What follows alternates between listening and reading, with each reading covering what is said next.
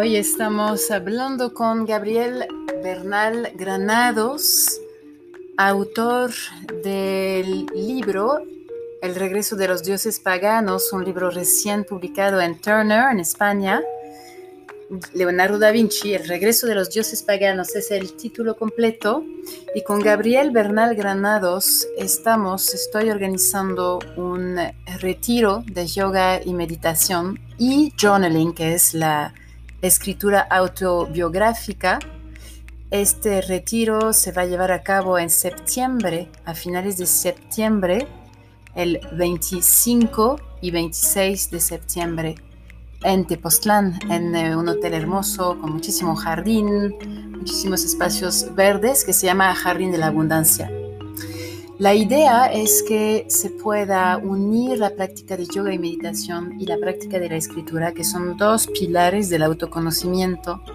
Vamos a tener varias entrevistas así con Gabriel hasta septiembre, hasta este retiro de otoño, porque son procesos muy complementarios y muy poderosos en cuanto al resolver, conocerse, soltar, avanzar, que es la evolución desde la humildad, desde el no saber, desde la reducción del ego que está, es esa conciencia contraída. Así que los dejo escuchar el siguiente episodio del podcast Just in Time. Es siempre un placer conversar con Gabriel, que tiene una cultura inmensa y se dedica a leer y a escribir. Que lo disfruten.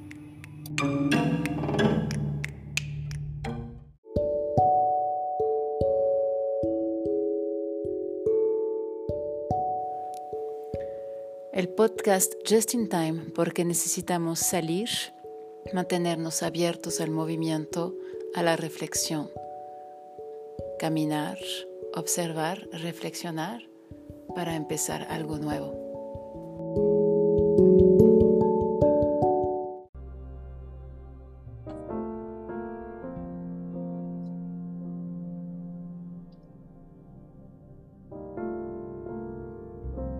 Vamos a esperar que se conecte Gabriel. Y sí, ah. lo hizo. Hola, Gabriel. Hola, Melanie. ¿Cómo estás? Muy feliz, muy emocionada de lograr conectarme contigo hoy. Sí, fue muy difícil. Eh, definitivamente me sentí como un ciudadano del siglo pasado. No pasa nada, yo estaba explicando que siempre hay una primera vez. Siempre, exactamente, fue mi primera vez. Fue, créanme, muy difícil. Sí, sí, me acuerdo de, también de mi sensación cuando lo hice por primera vez y pues es, es lindo, ¿no? es tu intronización. ¿Qué tal? Bueno, hoy, hoy te toca un día de muchas entrevistas, ¿no? muchas, eh, muchas conversaciones. Estaba justamente revisando tu libro. Acabas de publicar un libro y me gustaría que empezáramos por ahí. Eh, lo empecé, no lo terminé, me había propuesto leerlo en una semana y no fue posible, pero es apasionante es em, esa idea de los dioses paganos y de Da Vinci. ¿Nos podrías platicar un poco de dónde surgió la idea del libro, cómo fue el proceso y cómo estás viviendo esa publicación reciente?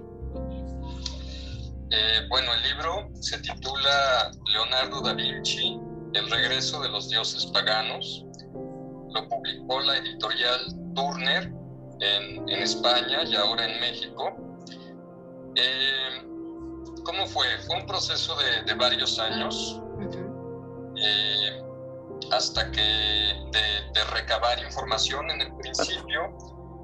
Eh, a, mí me, interesaba mucho el, libro de Jean-Paul Valéry, Introducción al método de Leonardo da Vinci, en conexión con otros libros suyos, en particular con el Messier Test. A mí me parecía que el libro de Valéry en lugar de ser una biografía eh, intelectual o vital acerca de Leonardo y ofrecer un retrato de Leonardo, lo que hacía era eh, generar a este individuo a este personaje, este gran personaje que aparece con plenitud en el Mesías Es un hombre todo cabeza, todo espiritualidad, todo inteligencia, cuyas funciones corporales incluso están concentradas en el trabajo de su mente.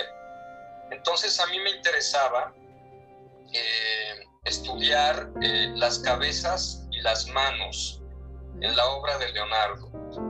Y empezando con estos estudios acerca de la representación gráfica sobre todo de las cabezas y las manos, me voy encontrando con una serie de temas como el de la melancolía, por ejemplo, que fue para mí una, una clave, una puerta de acceso al gran tema de la espiritualidad en Leonardo.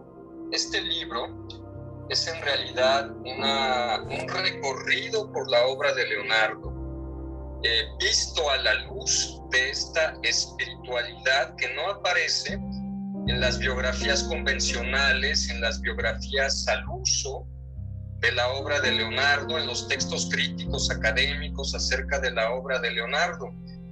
Es eh, de alguna manera una aventura personal en, en, el universo de un Leonardo desconocido que está en conexión con cosas que aparentemente eh, no tienen nada que ver con él, pero que tienen todo que ver con él descubrí que Leonardo era, era un individuo con una doble cara, con una cara eh, pública y una cara muy secreta y muy privada.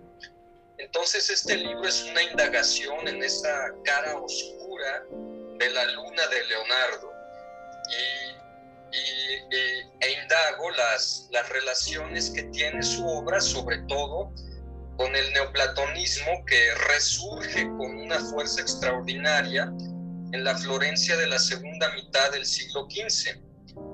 Y, a partir de ahí, eh, pues me encuentro con, con, un Leonardo, por ejemplo, que esto es algo muy actual y es algo que nos toca directamente en estos tiempos, un Leonardo en conexión no solamente con la realidad, cómo vemos las cosas, sino con la naturaleza y con el simbolismo pagano, entre comillas, de lo natural. Porque este término de pagano, pues no es, se refiere sobre todo a, que en la época de Leonardo, la Iglesia Católica eh, ejercía sobre las conciencias una fuerza, eh, un poder censor muy grande, era, era un control muy estricto.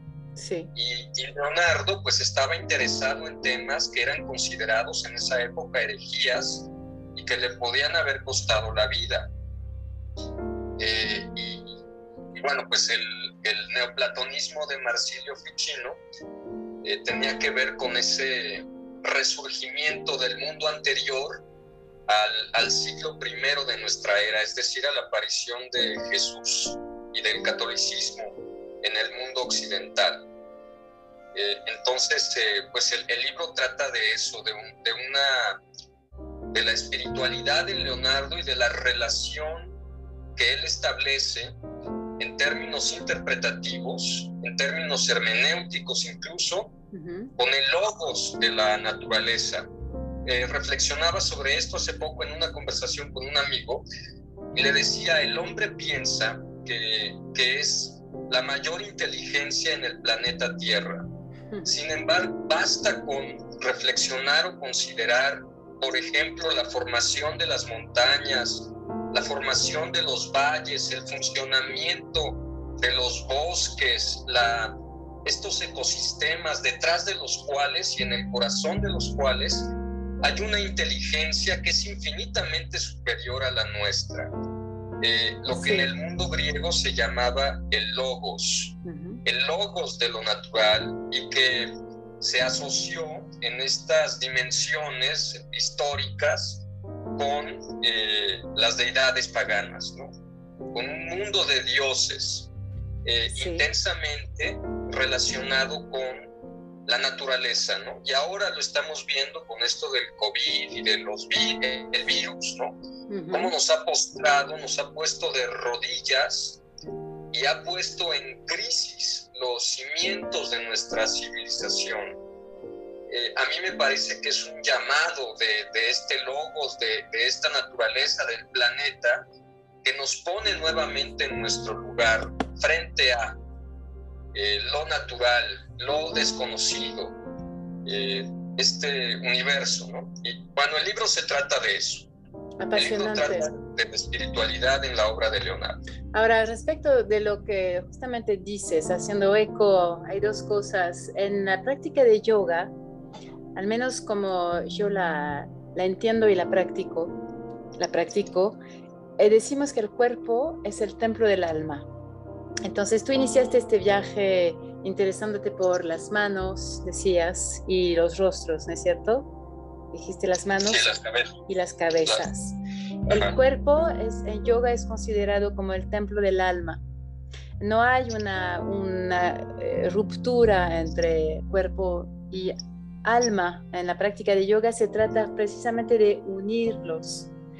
Eh, entonces, esa, esa dimensión espiritual que tú eh, observas y activas en esta investigación, en este, este ensayo y en el, trabajo de Da Vinci, la tenemos siempre esta búsqueda en la práctica de yoga. Tenemos siempre esa búsqueda de conectar, reactivar esta relación, que es una relación de la naturaleza. Y lo, lo, que acabas de decir me lleva a eh, lo que hacemos los viernes en la mañana, por ejemplo. Hacemos práctica de yin y en la práctica de yin siempre hay uno de los tres principios del yin yoga, del yoga yin, en oposición al yang, que es el cuerpo como montaña. Respecto justamente como eco a eh, lo que dijiste, esa inteligencia superior eh, el ser humano se cree superior cuando no lo es y cuando se trata de sabiduría, justamente se trata de recuperar la sabiduría de una inteligencia callada, silenciosa y mucho más superior como por ejemplo la montaña. Ser capaz de tener un cuerpo como montaña es algo muy difícil para el ser humano que tiene un hámster que revoluciona en la cabeza es un, es un ejercicio muy difícil y de hecho la práctica de los viernes es la más difícil. A mí me dicen eh, quienes están practicando conmigo, que podríamos llamar los alumnos, que es lo más difícil que hacen. Y además es el final de la semana donde hay cansancio. Es lo más difícil porque depura, porque obliga a mantener una, una postura estática, eh, porque obliga, eh, es, el contrato, no es que haya una obligación, pero uno se se eh, entrega a una postura estática donde lo único que podemos hacer es observar los pensamientos, este hámster revolucionando eh, sin ninguna dirección, pero pensando que está ahí transformando el mundo, y el cuerpo que está es estático. Entonces lo único que se puede hacer es observar la respiración. Entonces, eh, esa conexión con la naturaleza, en primer punto colocado, y la espiritualidad, nos lleva a nuestra reflexión conjunta que estamos iniciando hoy en julio y vamos a, que va a culminar en el, el retiro de septiembre. ¿Cuál es la relación entre yoga y escritura? Hay una dimensión en yoga que es espiritual, hay una dimensión en la escritura que es espiritual, Escritura entendida como cualquier acto que deja un, trazo, puede ser la escritura de, Da Vinci, puede ser la escritura de tu trabajo, tú como escritor, lo que deja un trazo y lo que permite resignificar una, una posición subjetiva. Estaba pensando esta mañana en qué es la escritura y claramente la escritura es eh, lo que ah, cuando hablamos de la historia de la humanidad, hablamos de la invención de la escritura.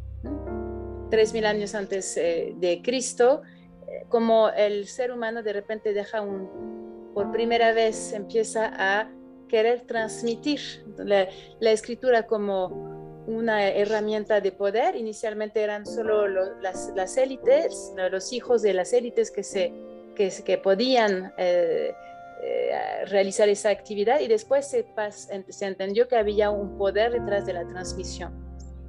Estaba pensando en los, eh, las distintas etapas de la, de, cómo se afianzó la escritura en, Mesopotamia, Egipcio, China, etc.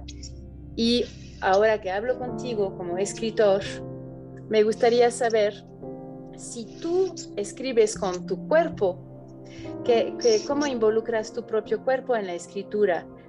Porque hablaste al inicio de la cabeza, ¿no? de estar muy en su cabeza. O, ¿Cuál es el lugar del cuerpo en una práctica como la tuya, que es una práctica afianzada y ya con mucha experiencia? ¿Dónde está el cuerpo cuando escribes? Eh, una, desde luego me, alejé totalmente de Paul Valéry y de, la visión que en, su primer libro, La introducción al método de Leonardo da Vinci, tenía acerca de la escisión entre cuerpo y espíritu. ¿Por qué? Eh, porque dejemos de hablar de Leonardo, para quien era muy importante el cuerpo, para quien era sin embargo muy importante el carácter físico de la, de la existencia. En su pintura hay una encarnación de la realidad, hay un, eh, es una invitación al espectador de, de sus poquísimos cuadros terminados, incluso de la obra no terminada, a visitar a caminar en el interior de estas estructuras mentales que él crea para precisamente resignificar la realidad. En Leonardo había una conexión entre cuerpo y mente. Sí, entre perdón que hago el, esta, este paréntesis porque en la introducción señalas que el hombre de Vitruvio muy posiblemente sea él, sea él mismo. Claro, y, cómo vivía él también su, sexualidad, ¿no? Que estaría presente en, estos eh, dibujos, ¿no? En, este, en, este dibujo del hombre de Vitruvio. Había una sensualidad en, Leonardo, ¿no? Sí. Eh, una de las cosas, bueno, y desde luego la pintura es la conexión entre la mente y la mano.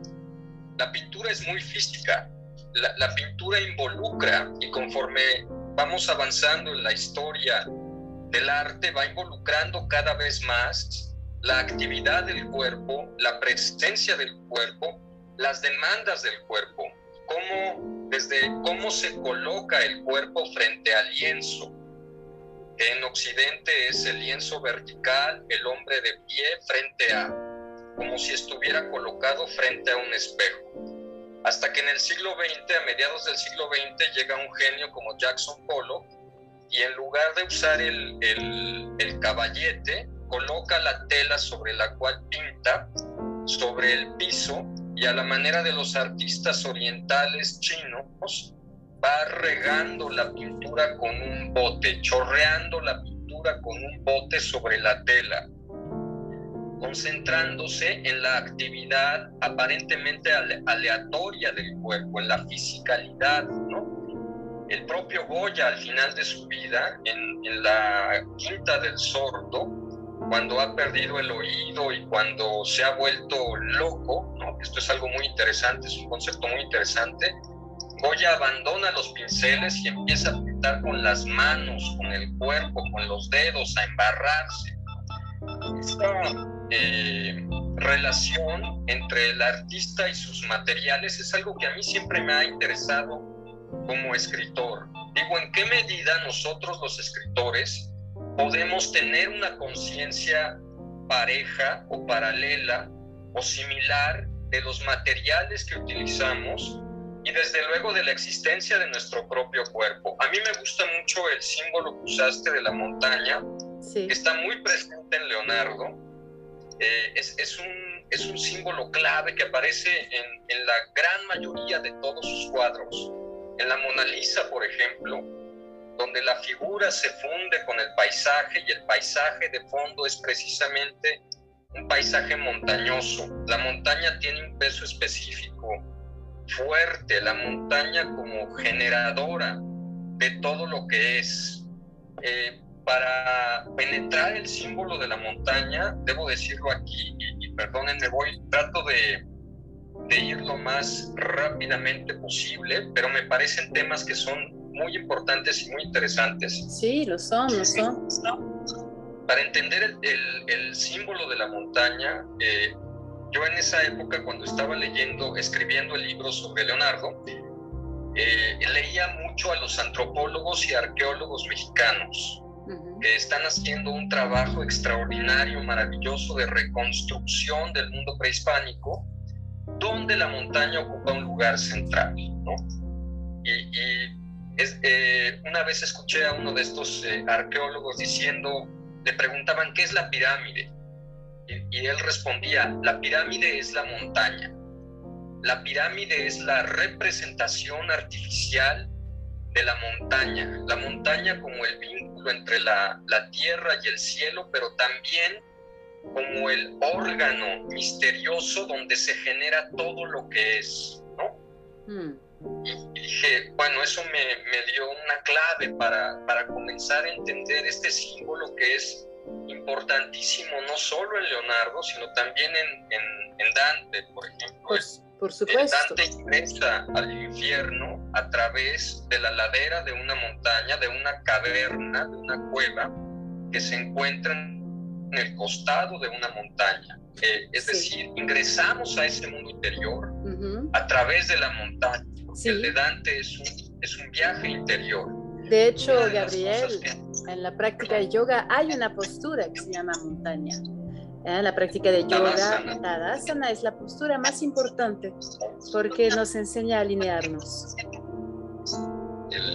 una de las cosas que, a mí más me gustan del yoga, yo empecé a practicar yoga de manera autodidacta hace como 15 años, eh, quizás un poquito más. Eh, me compré un libro sensacional de Iyengar o Iyengar, no sé cómo se diga. el maestro Iyengar o Iyengar y Yengar. Eh, y, bueno, empecé a estudiarlo y aprender con él. Es un libro que me, que, me gusta mucho, su luz sobre el yoga. Sí, es el, el, más importante según yo. y, y, una de las cosas que más me gustaron fue eh, que se llega a, a, la espiritualidad, al conocimiento de uno mismo a través del cuerpo, o que se llega a la mente, al, al, a los espacios inmateriales de la mente, a través de una conciencia muy aguda del cuerpo, ¿no?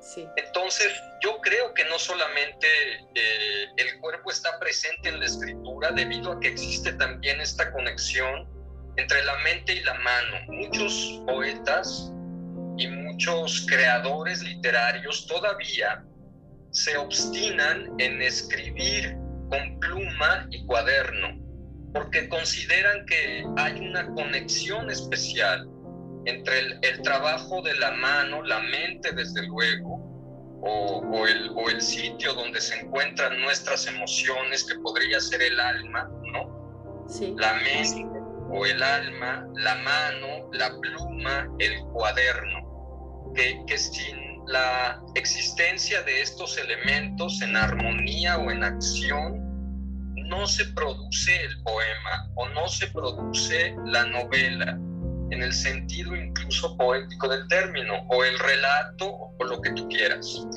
Entonces creo que existe más atenuadamente que en la pintura o que en otras artes, no hablemos de la danza, por ejemplo, donde el cuerpo es indispensable, y, valga, la, eh, eh, valga decir entre paréntesis que, que entre danza y yoga también hay un montón de conexiones muy importantes. Muchos grandes bailarines cuando se retiran se dedican al yoga. e incluso muchas eh, posiciones en coreografías de Maurice Bellar, por ejemplo, en, grandes coreografías de Maurice Bellar, yo las veía y decía, estas son posiciones de yoga, ¿no? Sí, claro. Eh, muchas posiciones de yoga están incorporadas al, al, al mundo, al imaginario de la danza contemporánea. Entonces, el cuerpo es fundamental en la práctica del arte en general, ¿no? Eh, de la escritura, pues yo trato de incorporarlo en, la medida de, siempre está presente, ¿no? El, el, cuerpo y sus demandas siempre están presentes en la creación. Una de las cosas que más me interesa de esta experiencia entre yoga y escritura es, eh, considero eh, al yoga una una práctica de, de, autoconocimiento que empieza precisamente en la conciencia del propio cuerpo y que conforme el practicante va adquiriendo experiencia se va adentrando cada vez más en los recintos inmateriales de su propia alma o de su propia mente, ¿no? La escritura es sería, en el caso de, es un, este es un experimento, es algo que Melanie y yo estamos eh, haciendo con mucho entusiasmo por primera vez, debido a, la, a, la, pasión en común que sentimos tanto por el yoga como por la escritura. Melanie no solo es una extraordinaria maestra de yoga y meditación, sino que también practica la escritura y lo hace extraordinariamente bien. Ella es muy buena escritora. Gracias, Actualmente, de hecho, está escribiendo una novela eh, conmigo. Eh, me ha hecho el honor de pedirme que sea su, maestro o su guía. Y bueno, estamos trabajando juntos su primera novela en, en un taller.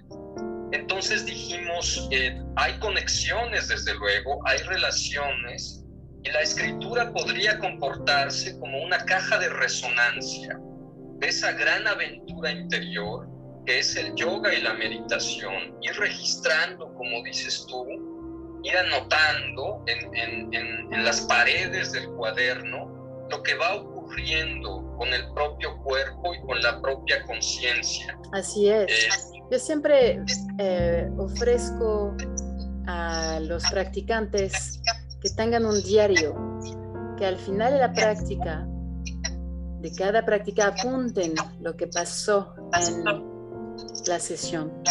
Eso es algo que he propuesto desde siempre eh, y, es un poco la raíz que, que, me llevó a proponerte esta experiencia que vamos a realizar juntos. Em, yo llevo escribiendo en un diario desde que tengo 10 años. si vamos a enfocar eh, la conversación acerca del diario, vamos a, hablar de qué pasa en cada experiencia. Vamos a estar juntos dos días completamente encerrados en esta experiencia. ¿Qué pasa en cada práctica y qué pasa en la práctica de escribir un diario? Claro, y, bueno, la, propuesta es, eh, es, muy poquito tiempo eh, muy poquito, muy concentrado. Sí. Es un inicio. Es, el inicio. Yo creo que si yo lo veo así, como, como un principio. Claro.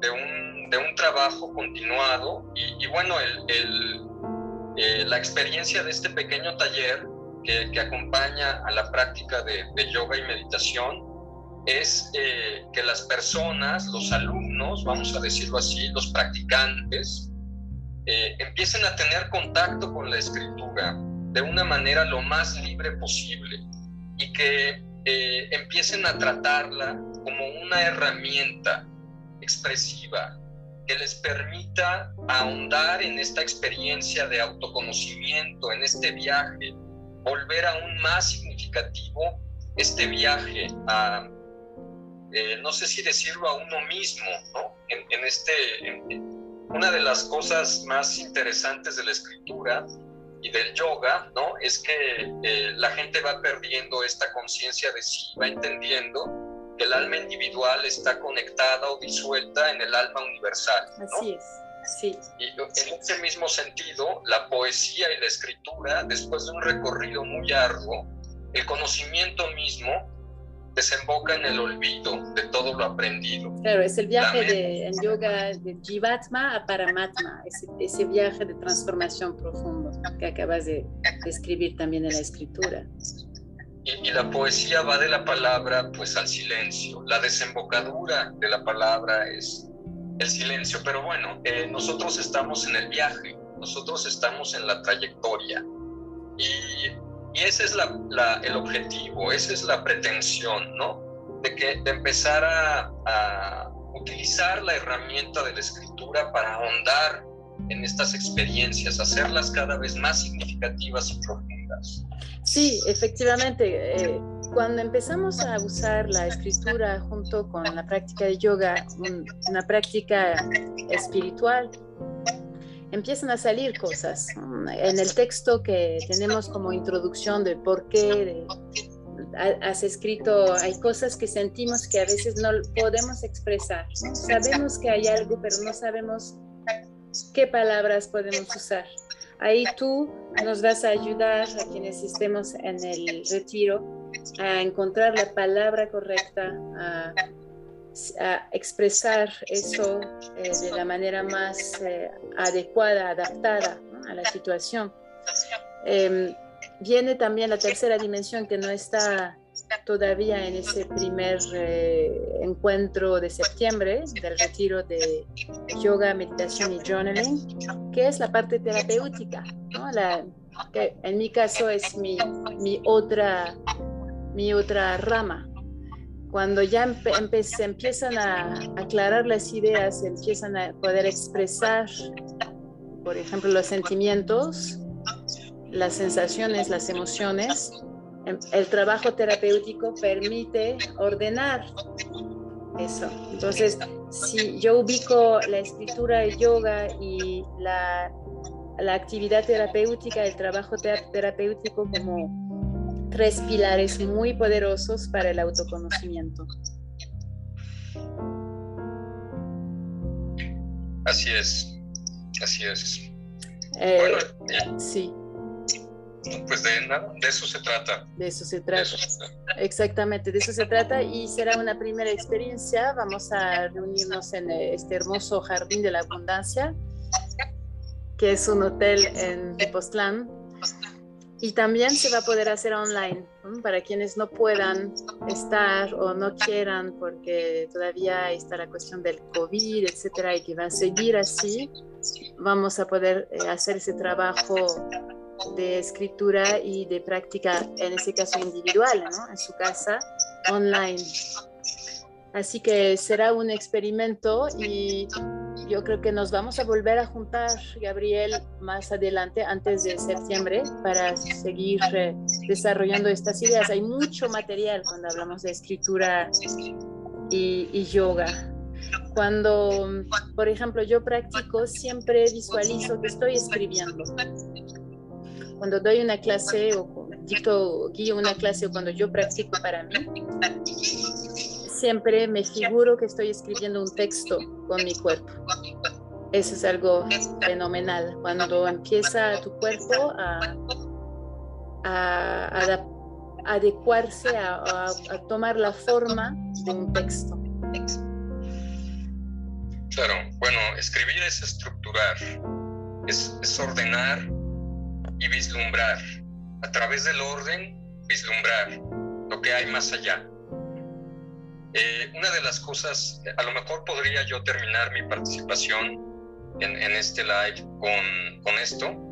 Eh, una de las cosas que están presentes en la pintura de Leonardo es el tema de la transparencia, de, de cómo la luz penetra ciertas superficies y pasa a través de de hecho, la pintura sería como una eh, transparencia muy compleja o una superposición de superficies y de estamentos, ¿no? Simbólicos, semánticos, etcétera. La realidad misma es eso, ¿no? Sí. Eh, sin embargo, eh, hay, hay cosas a través de las cuales no podemos ver simplemente con los ojos. Lo más importante de la pintura de Leonardo es aquello que se ve con el ojo de la mente. Hay que llegar ahí, a ese estado, ¿no? De, sabiduría o de asimilación lúcida, que no inteligente, de la experiencia misma, de la vida misma, ¿no? Entonces hay un estado de contemplación que es no ves ya con los ojos, sino con la mente. Y de eso se trata, pues, ¿no? Yo creo que vivir, cuando llegas a un punto en que puedes ver más allá de lo que supuestamente es, de las cosas, puedes ver con los ojos. Así es, exactamente. Me gusta mucho tu cierre, Gabriela. Estoy enseñando tu libro, que entiendo ha tenido una excelente eh, recepción en todas partes, ha sido publicado en España y mucha gente ya te está leyendo y yo soy una de, tus lectoras y lectores. Recomiendo muchísimo tu, la lectura de este libro y los demás también. Yo ya llevo años leyendo, ya tenemos muchos años de conocernos desde mm, un aula de idioma de francés hasta ahora escritura y yoga. Te agradezco mucho, Gabriel, por tu tiempo, tu largo día de entrevistas y es con mucha emoción que estaremos preparando conjuntamente este retiro en septiembre, a finales de septiembre, para el otoño. Con mucha emoción. Sí. Allí nos veremos. Claro que sí. Muchas gracias. Aquí estará el live, estará en el Instagram el live y lo podrán ver después con calma y volver a verlo. Buena tarde, nos vemos muy pronto. Hasta luego. Chao. Bye. Bye.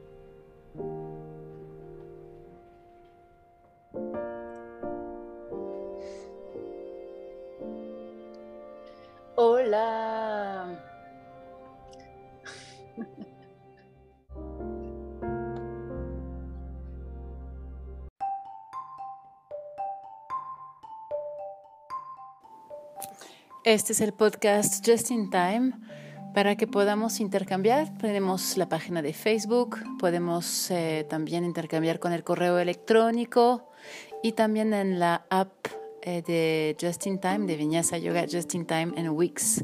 Puedes mandarnos tus mensajes, haz tus sugerencias, preguntas, comentarios para que te vayamos respondiendo. También eh, está la posibilidad de dejar un mensaje vocal en el mismo podcast. Te podemos mandar el link para que nos dejes un mensaje vocal. Nos vemos pronto.